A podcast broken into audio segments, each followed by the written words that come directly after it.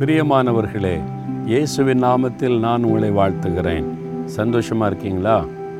ஆண்டவர் உங்களை சந்தோஷமாக நடத்துகிறாரா இயேசுவோடு இருக்கிற சந்தோஷம் தானே?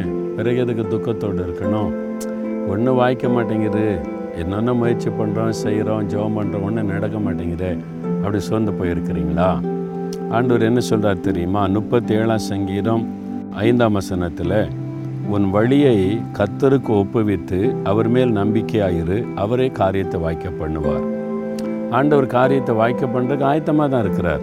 ஆனால் நம்ம ரெண்டு காரியம் செய்யணும். என்னென்னா முதல்ல நம்முடைய வழிகளை கத்தருக்கு ஒப்புவிக்கணும். நான் இந்த வழியில் தான் போவேன் இப்படி தான் நடப்பேன் எனக்கு வாய்க்க பண்ணுங்கன்னா ஆண்டோடைய சித்தத்துக்கு நம்முடைய வழிகளை ஒப்பு கொடுக்கணும்ல.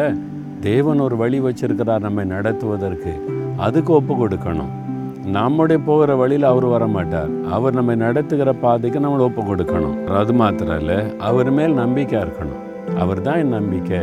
நீங்கள் உங்கள் படிப்பை நம்புறீங்க சர்டிஃபிகேட்டை நம்புறீங்க பட்டத்தை நம்புறீங்க எக்ஸ்பீரியன்ஸை நம்புறீங்க. எனக்கு எக்ஸ்பீரியன்ஸ் இருக்குது.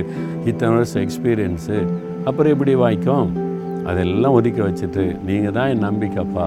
எனக்கு வந்து எவ்வளோ படிப்பு இருந்தாலும் பட்டம் இருந்தாலும் எக்ஸ்பீரியன்ஸ் இருந்தாலும் அனுபவம் இருந்தாலும் நீங்கள் தான் என் நம்பிக்கை அப்படின்னு அவரை சார்ந்து கொள்ளணும். அப்போ காரியத்தை வாய்க்க பண்ணுவார். சரியா?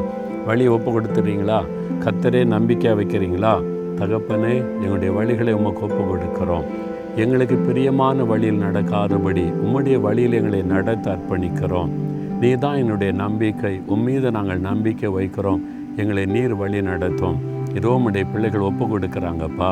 காரியத்தை வாய்க்க பண்ணுங்கள் இந்த பிள்ளைகளுக்கு வேலை காரியம் திருமண காரியம் பிஸ்னஸ் காரியம் அவள் நினைக்கிற காரியத்தை இயேசுவின் நாமத்தில் வாய்க்க பண்ணி ஆசீர்வதிங்க.